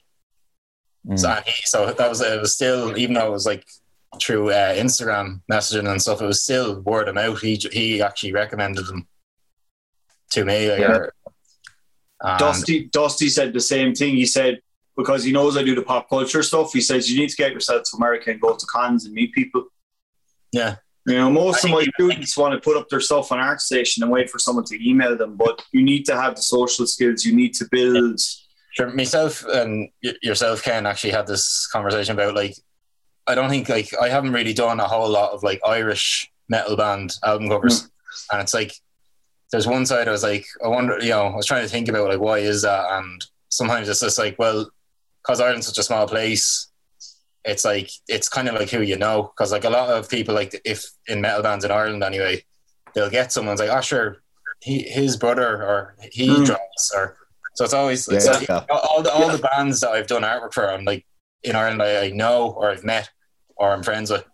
Yeah, I might start when I was midway through maybe in my 20s doing a lot of work, and people and a band would come along at the Siege and like, and they'd be like talking about new album, like oh, and then you kind of go, do you need art? And they go, oh, my brother, the drummer has Photoshop. Yeah. It's like, well, can he use it? You know, that's a different thing, like, you know. Yeah. Yeah. Well, we'll figure it out, like, you know. So, yeah, there's a bit of that too, you know. But you know what? I just figured years ago, I did what was it called? The Ionian Sequence, the Shardborn album in 2011. Yeah. I did their artwork and I did the original Zellicott demo. But then Shardborn were getting very successful in where they were, and they were able to reach out to the exact artist they wanted. Zellicott did the same thing. They got Paolo Berardi, they got the artist from Italy, the oil painter, to do. Amazing, I was still doing the InDesign stuff, but they got this artist, and then they got Mark Riddick to redesign their logo on the T-shirt I saw you wearing, Richie, in the Olin episode. And I, at first I was like, oh, the lads don't want to ask me anymore. I was like, And then I was like, actually, if you turn this around, this is brilliant, because everyone has gotten to a level that they can make those choices. They don't need to just get the fella they know down the road to do their artwork anymore. Mm-hmm. I'm doing certain things for people in different countries. Mick and the boys are getting their man from Italy that they've always loved. And the Sharborn story is great because that artist never gives away his original paintings, and they convinced him to sell the painting to them for their mother. For the twins. From actually, it was hanging up on the wall behind us when we were recording the Crows album. There you go. Yeah. So that was a great story, like, because now that's a couple of boys who are so passionate about what they do. I remember when Ciaran just was, what song, he just brings out a saxophone and starts playing a saxophone. I was like, I didn't know he could do that. You know, so that was free. Carosa, yeah, brilliant. We were recording the album and we were like, Jesus, this part would be class if it had a saxophone. And he just like took out a saxophone, just started playing it. We were like, all right, cool. That's on the album. Yeah. There's quite a bit of a challenge then in relation for you to get new audiences in to get to know and like your work, lads. It's just something for you to think about. It's a balance of how much social media do you want to invest in? It's like, you got to cut through the noise. Do you want to be... do I want a Stephen Lindsay piece of artwork, or do I want some guy from Fiverr and there's 50 million of him? And I know who Stephen is, but if I found work online that I just Googled artwork and I went, wow, that's amazing because that's just so original, and then you go research that artist, you know? Yeah. My wife is actually studying the strategies of Pinterest because she said she's discovering how underused and undervalued it is. But it does feel like everyone's go-to is Facebook and Instagram.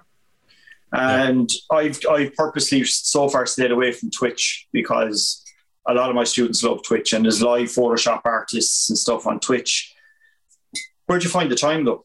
Yeah. You know? Yeah, that's what I was just about to say, because again, like the whole thing of hand-in-hand art and music, like I think we all know bands that probably put out more memes and whatever, like on their social media, then they put out music, you know, like, and it's the same thing as being an artist. Like you could spend your days just like posting, you know, stuff about what you're doing throughout the day, like then actually concentrating on your art, you know, like it's that balance of like, are you doing it just for the eyes on you, or are you actually doing it because you want to put the work in? Like, yeah. And it's the exact same thing really.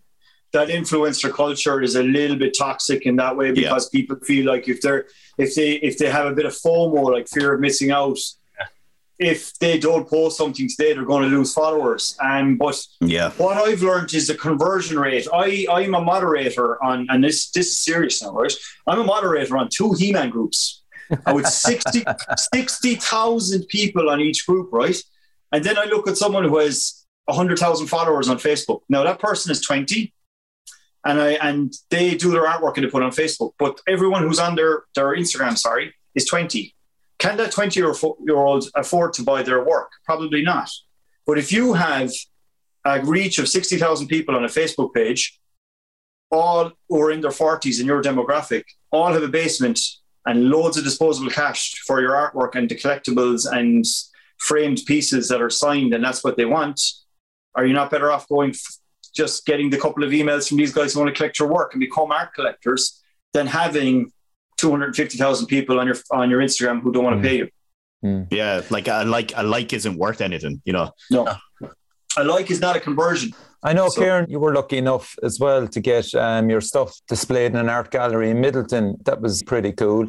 I think that's a handy way to embrace, we'll say, the community side of where you live, and work with people that would be willing to display your art in maybe a coffee shop or stuff like that, or a restaurant. Like I think it was like I've had like 3 or 4 kind of solo exhibitions, but again, like it's really difficult for me to be able to separate what I do for like the illustration side of things versus like the art painting side of things. Like it's hard for me to separate. Like I have 2 Facebook pages, like one for paintings and then the other one for like band work and stuff like that. And they are very different, like, but there is a crossover, and sometimes I'm like, should I be posting this on one or the other, or, you know, like, I don't know. And like you said, there's been so many things where I'm like, I've got loads of paintings that kind of cross over into like the weirder kind of occult illustration stuff that I'm doing. And would I'm you be hesitant putting them on a gallery in a restaurant, for example? Yeah, okay. Yeah. I would be, but like at the same time, I know there's a lot of like the likes of, let's say, Alchemy Coffee in Cork or whatever, like would probably be the right place to put up that kind of artwork. And it is just finding the right place because like, I don't know, it was like we were discussing earlier just about the whole art world in general, like and the art as an institution, like, and that whole, you know, the whole Cork sniffer attitude and what is art and what constitutes as art. And like someone might look at the band work that I do and they're like, that's not art. That's like, you know, child's play or whatever, but then go in and look at a classically painted painting and they'll be like, that's art. So it's kind of, it's finding, I don't know, it's the crossover is strange. Like, you know, you can exist in kind of both worlds at the same time, I suppose. And for me, it's difficult to kind of separate them sometimes. Thinking about that, even just if you had... Just even say on that coffee shop thing you were saying, if you had like two kind of like that coffee shops that were weird following your page, they're more likely to actually buy your artwork off you than if you had like 1,000 coffee shops all over the world that were just regular coffee shops following your artwork because they just look at it and go, cool. Yeah. So it really depends, like, you know, like your followers don't really mean nothing on Facebook or Instagram, I don't think. No. Because even sometimes you go into it and you're like, a lot of fake accounts on this as well. Yeah. It's just like the bots on Instagram. And just frustrated in relation to your stuff, Steve, how you could get that out, even in printed form and get it displayed. Because, I mean, all it takes is maybe just to get one place to display that and maybe you'll get a shitload of people really interested in it. Yeah. In relation to success you're having on Facebook. I mean, I've been looking at your stuff for ages and, man, you get like 3 or 4 fucking likes on it. I like my actual art Facebook page. I've kind of just, it's nearly like abandoned at this stage. Yeah, I wouldn't blame you, man. There's no fucking traffic on it. Like, I have it set up that when I post it on Instagram, it just automatically shares onto it, and like I don't even click into it. It's kind of terrible. You'll see someone will come. Well, like you might get one message that someone had commented on your artwork 6 months ago, and then you're like, "Oh, thank you." I remember like one of the last things that I tried to do to like get some sort of engagement was to do like a competition, and I was like, you know, I can't remember what it was. I think it was a T-shirt and a print or something like that, and I was like, ran the competition and whatever. Like there was a good few people got involved in it or whatever, but the person who won it, like I contacted them. I'm like, you know, here's the T-shirt and the print that you won. They're just like, oh, okay, no thanks, no nothing. And I was like, can I get your address to post it out to you? And they're just like, send me the address. And that was it. Never heard anything from them again. No thanks, no nothing. So I was like, fuck this. Like, I'm not doing that again. What's funny is like, I actually, the most work I find on Facebook isn't from me posting on my page. It's from posting my artwork in like, there's like, you know, say there's a page for like, it's like book authors who are looking for artists and you post there. So you're more likely to find them there. Yeah. Like my Instagram, it's kind of just, that's the one because you kind of do need a bit of social media. Especially it's not the designer page either. It's the actual author page because that's the clients, you know? Yeah. So, and then I find as well, like places like Reddit, like I never properly used Reddit until a while back. Like, and when I got into it, like there's a community for everything, like everything. So even if you did some artwork that's based on something very specific, you'll find a community that are into whatever subject that is. And if you just post it in there, like you'll get hundreds more people that would ever engage with you on like Facebook or whatever. Like Ken, one bit of advice for anybody starting out. Go. One bit of advice is I know we're all approachable. We're not these unapproachable artists that I grew up with in the 80s and 90s, or photographers who didn't want to give away their techniques. It's one of the things I wanted to say. If there is any young upcoming artists or anyone wants some Photoshop techniques or asking about gear or whatever, throw us a Facebook message or whatever, you know. Brilliant. And where can they find you? Oh, just by Art of Ken Coleman on Facebook. You'd find me there, no problem. Excellent. Ken, we'll leave you go. Thanks a million, man. Great to talk to you guys. Yeah. Steve, one bit of advice for anyone starting out? Starting out is just one thing I did actually when I was starting out doing the album covers is I just fucking did a load of album covers. I gave myself a little project to try do 30 album covers. So it's just, in a way, it's one of those kind of, just practice, but it is like, you know, it's like set something for yourself and then just keep at it. And you will see improvements, like especially if you try to recreate an artwork from like the previous year, you will see how much you've improved in a year. Okay. Cool. Ciaran? Yeah, just like that. Practice. Practice. Try and do something every day that you're like, and especially do things that you're not comfortable with. I think certain people can fall into like just doing the same thing over and over again. And you'll find an awful lot of artists use the same imagery, the same repetition, the same color schemes, the same, whatever. Challenge yourself and do something completely different. Like, I think one of the, I don't know where this idea came from, but like was some psychologist or something said it before, or maybe someone else. It was like, you know, everyone is born an artist. Like every single person is born an artist.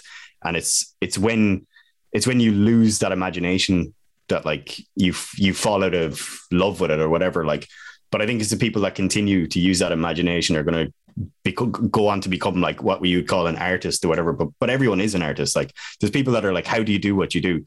It's like, well, you can do it as well. Like, it's like, this didn't just come out of nowhere. This came from sitting down and putting work in, like, and being interested in it and spending lots of time trying to hone it, like, and develop. So yeah, that's anyone that wants to start it can start it. They should start it, and they should just do it every day. Yeah, both of you are approachable in relation to advice and anything. Yeah, for those that are starting. Oh, yeah. Brilliant stuff. Definitely. Okay, listen, lads. Stephen Lindsay of The Iron Parasite, thanks a million for coming on the show. Yeah, thanks for having me. And Ciaran of Obsidian Imagery, thanks a million too. Cheers, Richie. Check out their websites. Check out their Instagram. Check out their Facebooks, and lads, thanks again, and crucially support your local metal scene. Cheers. See you, man. See ya.